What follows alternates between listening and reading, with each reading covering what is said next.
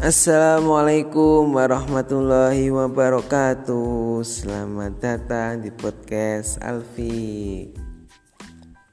Di sini kita akan bicara tentang sejarah. Sejarah masa lalumu. Iya. Jadi kali ini kita akan bicara tentang sejarah IMM ya, kawan-kawan. Oke, silahkan disimak. Oke ya tetap semangat dong. Walaupun ada yang mendengarkan sore malam siang tetap semangat pagi. Oke kita awali secara singkat IMM kemarin aku telah menjelaskan tentang IMM itu apa ya kepanjangannya ya. Jadi kalian sudah tahu lanjut kita ke sejarahnya. Jadi kita belajar tentang masa lalu Ya, IMM sebuah organisasi gerakan Islam sekaligus organisasi otonom Muhammadiyah yang memberikan sumbangsi perkaderan bagi persyarikatan Muhammadiyah. Ya, pada dasarnya memang IMM sebagai organisasi kader yang memposisikan perkaderan sebagai hal yang paling mendasar yang mana perkaderan diharapkan akan meregenerasi personal dalam mewujudkan tujuan organisasi serta melanjutkan estafet kepemimpinan yang tentunya sesuai dengan tujuan didirikannya IMM itu sendiri yaitu mengusahakan terbentuknya akademisi Islam yang berakhlak mulia dalam rangka mencapai tujuan Muhammadiyah. Oke, bisa dipahami yaitu mengusahakan terbentuknya akademisi Islam yang berakhlak mulia dalam rangka mencapai tujuan Muhammadiyah. Pada tanggal dulu itu 14 Maret 1964 ya. Masehi ya itu e, bertepatan dengan 9 Syawal 1384 Hijriah itu resmi dibentuknya Ikatan Mahasiswa Muhammadiyah yang saat itu diresmikan oleh Ketua Pimpinan Pusat Muhammadiyah Kiai Haji Ahmad Badawi di Yogyakarta dengan empat tokoh pelopor berdirinya IMM yaitu Dr. Andes Muhammad Jasman Al-Kindi di mana saat beliau adalah sebagai koordinator sekaligus ketua umum pertama. Wow. Jadi perlu diingat bahwa ketua umum pertamanya adalah Dr. Andes Moh Jasman Al-Kindi. Lalu ada Rashid Saleh, Suedibjo Marquez dan Markono. Oke, secara garis besar ya, dibentuknya IMM itu itu dilandaskan berdasarkan dua faktor. Yang pertama faktor dari dalam Muhammadiyah itu sendiri dan dari luar Muhammadiyah itu sendiri.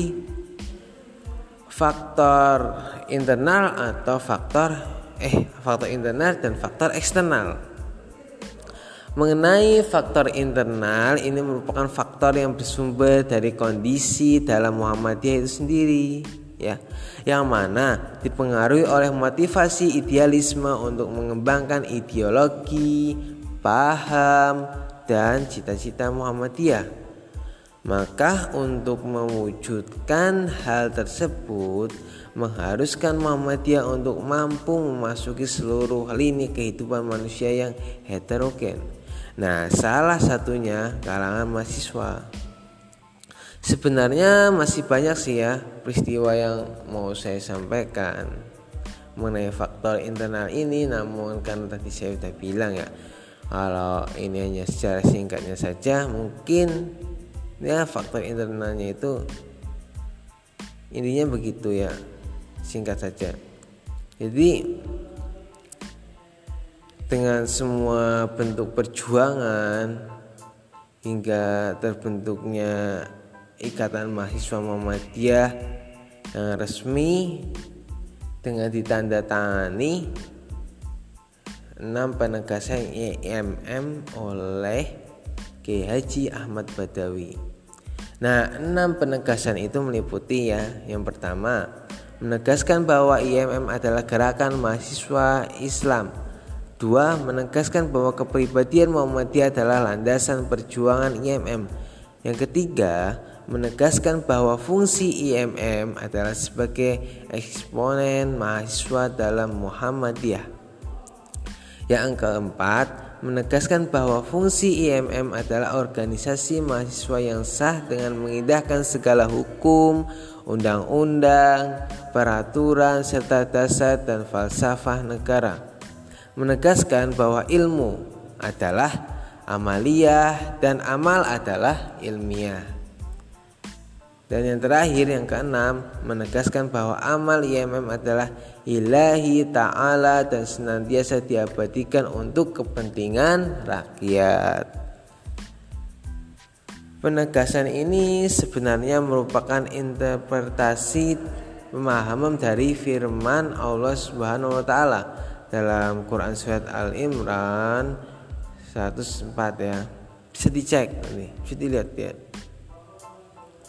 Dan diharapkan kader-kader Muhammadiyah khususnya IMM dapat merealisasikan dengan melakukan dakwah amar ma'ruf nahi munkar fastabiqul khairat yaitu berlomba-lomba dalam kebaikan dan demi kebaikan. Oke, lanjut ke faktor dari luar, yaitu faktor eksternal. Jadi faktor eksternal ini hmm, kondisi di luar Muhammadiyah yaitu realitas umat Islam dan bangsa Indonesia pada saat itu. Jadi kondisi zaman itu ya saat itu di mana keadaan dan kehidupan umat Islam masih banyak dipenuhi oleh tradisi, paham dan keyakinan yang tidak sesuai dengan ajaran Islam yang sesungguhnya. Keyakinan dan praktek keagamaan umat Islam termasuk di dalamnya mahasiswa banyak bercampur baur dengan tahayul, bid'ah dan kufa, kurafat. Sementara itu di dalam kehidupan berbangsa dan bernegara tengah terancam oleh pengaruh ideologi komunis.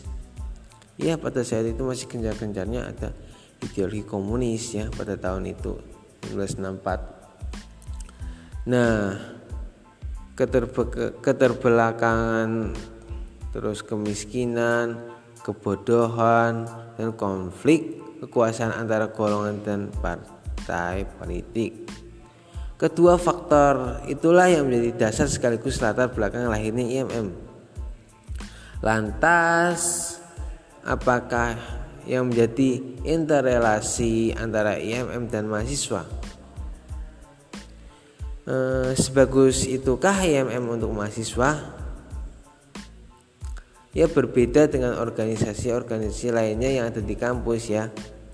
Jadi IMM merupakan organisasi yang tidak hanya bergerak di bidang kemahasiswaan saja tetapi juga bergerak dalam bidang kemasyarakatan dan pastinya juga keagamaan sesuai dengan triloginya ya dari IMM itu sendiri ya triloginya yaitu keagamaan, kemahasiswaan dan kemasyarakatan Sejalan juga dengan ranah gerakannya IMM juga yaitu memiliki tri kompetensi dasar yang meliputi religiusitas, ya, intelektualitas dan humanitas. Jadi tri kompetisi dasar ini adalah suatu kapasitas yang pasti harus dimiliki oleh kader nantinya. Oke. Jadi ini kapasitas ini ya. Yang apa? Ya, yang penting untuk kader religiusitas, intelektualitas dan humanitas. Nah, ketika ketiga hal tersebut harus ada dalam kepribadian setiap kader IMM. Di mana keimanan, kecerdasan dan kemanusiaan bergabung menjadi satu kesatuan yang seimbang yang bisa dibilang IMM itu mempunyai menu paket lengkap kayak misal kita itu loh kita ke Rocket Chicken kan ada paket lengkap ya. Paket satu paket dua atau saat kita main ke McDonald ya. Kan ada paket-paketnya. Jadi di dalam IMM ya Ikatan Mahasiswa Muhammadiyah tidak hanya dibimbing dalam keagamaan tapi juga dibimbing untuk menjadi mahasiswa yang aktif, kritis serta berguna bagi masyarakat sekitar baik di dalam kampus maupun di luar kampus. Oke, mungkin untuk kali ini itu saja karena waktu sudah terlalu lama ya. Nur Jazin Akam 1997. Terima kasih telah mendengarkan podcast Alfik. Nantikan episode-episode selanjutnya. Wassalamualaikum warahmatullahi wabarakatuh.